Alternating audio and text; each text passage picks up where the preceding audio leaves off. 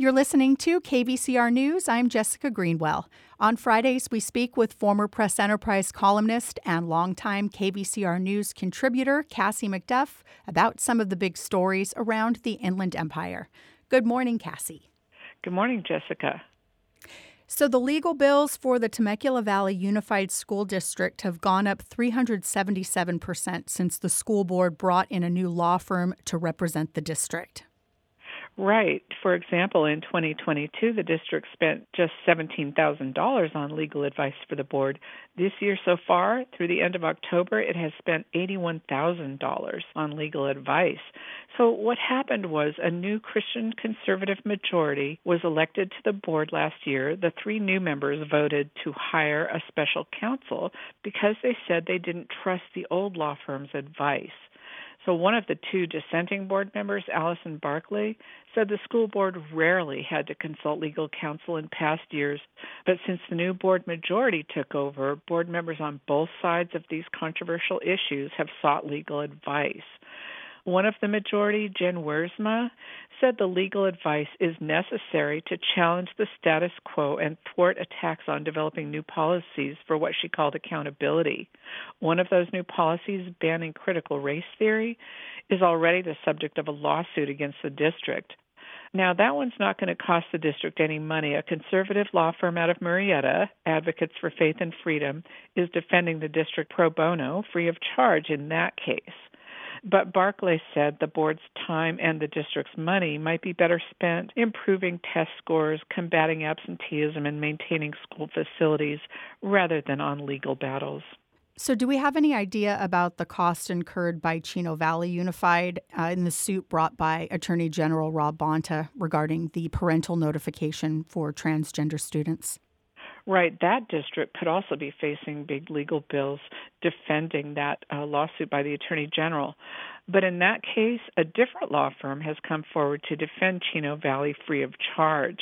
The Liberty Justice Center has already taken a conservative cause all the way to the U.S. Supreme Court in a challenge of labor unions' right to collect union dues from public employees, and it won that case.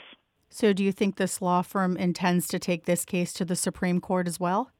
I wouldn't be at all surprised because now three other California school districts have adopted similar parental notification policies. Chino Valley, I believe, was first, and the Liberty Justice Center could well view Chino Valley as a test case. Well, a lot of questions still remain, and I'm sure many more to come. We'll continue following this for sure. That's for sure. And the escape of a felony suspect from Riverside County Sheriff's custody this week has added to the problems for the troubled Sheriff's Department. What happened? Right. Well, the suspect, whose name was not released, was under arrest on suspicion of driving a stolen vehicle, hit and run causing injury, grand theft, and evading police. He was taken to a medical center in Moreno Valley and somehow escaped from deputies there. The sheriff's department wouldn't release any information about how he got away or even what precautions are taken to prevent people who are under arrest from getting away while they're at a hospital being examined or treated. The man was at large for three hours on Sunday night before deputies recaptured him. This is another embarrassment for a law enforcement agency that's already under scrutiny for a sharp increase in jail deaths.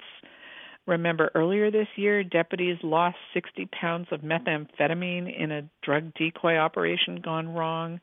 Also, a couple of deputies have been arrested, one for getting caught with 100 pounds of fentanyl pills, another for allegedly coercing women he was monitoring uh, into having sex with him. And while all this is going on, the Southern California News Group published a scathing editorial taking the Claremont Institute to task for honoring Sheriff Chad Bianco while his department has made so many blunders lately. So, do we know what's happening with the calls for civilian oversight? Well, local leaders, as we talked about last week, have called for some kind of oversight panel, as has the ACLU and a number of other social justice groups. The Press Enterprise ran a piece this week exploring what it would take to rein in the sheriff. It pointed out that the county supervisors can't fire the sheriff or remove him because he's independently elected by the voters of Riverside County. But the Board of Supervisors does control about 41% of the Sheriff's Department budget, so they do have some influence. However, the deputies union opposes oversight by an outside panel. Union President Bill Young said oversight must rest with an individual who is accountable to the electorate, in other words, the sheriff. Bianco was reelected in 2022 with 61% of the vote. And because of a fluke in election law, he's not up for reelection again until 2028. So if the voters want to have a say, it would have to be in the form of a recall at this point. So, where do you think that leaves us in the meantime? Well, it's up to the board um, if they want to try to do something. Back in 2020, County Supervisor V. Manuel Perez proposed a review of sheriff's procedures but he couldn't get the support of fellow supervisors. And it doesn't sound like they would support an oversight panel right now. Board Chairman Kevin Jeffries said the criticism of Bianco has become partisan, so it's hard for him to take it seriously. And Supervisor Karen Spiegel said the groups calling for oversight should meet with Bianco a lot of division here as well. I guess we'll see what the Board of Supervisors decides. And lastly, today, the Mission Inn Foundation, which offers tours of the historic Riverside Hotel, is suing the Mission Inn Corporation to try to stop its eviction from the property.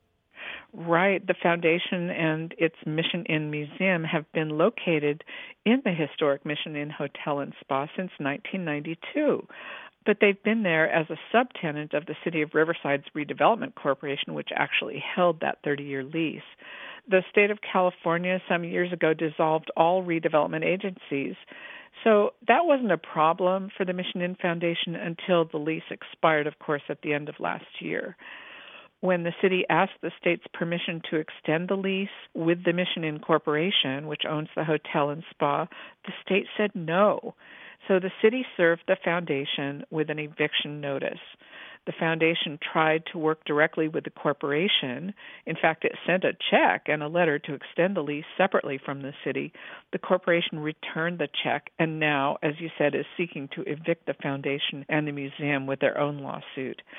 So, the most recent development, the foundation has now filed a lawsuit against the corporation under the legal theory that the foundation, not the city, was the real beneficiary of the lease and therefore should have the same right to extend the lease for 10 years as the city did with the lessee in the original lease. The foundation is asking the court to combine its lawsuit against the corporation with the corporation's eviction lawsuit against the foundation and treat it as one case. If that happens, the museum and the foundation could stay in the building until the case is resolved. Didn't the corporation offer the foundation and museum the opportunity to stay temporarily? Yes, but the foundation says the maximum amount of time that they were offered was five years, and that's just not long enough to plan for the future of the foundation. The corporation has said that tours of the historic property will continue, and the docents who've been under the foundation all these years will be welcome, even if the foundation and the museum eventually go away. So it sounds like the future is going to be up in the air for a while. A hearing in this case is not scheduled until April 29th. So seemingly that gives the foundation a reprieve at least until then. Yeah, it seemed like most people weren't aware that this was happening. And when the news broke, there was a lot of concern about what the future of the Mission Inn run would be. Right. The Mission Inn run has historically benefited the foundation. So if the foundation goes away, what would happen to the run? The Mission Inn Corporation said that they will continue the run no matter what. Well, a lot of questions still remain here as well, and we'll have to check back in when we have some more answers. Yeah, an ongoing saga, that's for sure. Yeah. Well, thanks so much, Cassie, for all of your reporting. We appreciate your time. Thank you, Jessica. Longtime journalist Cassie MacDuff helps us out regularly on our Friday morning news wrap, and these reports are posted at kvcrnews.org. This report is made possible with the support of the Southern California News Group, publisher of the press enterprise San Bernardino Sun, Inland Valley Daily Bulletin, and other Southern California newspapers. I'm Jessica Greenwell, KVCR News.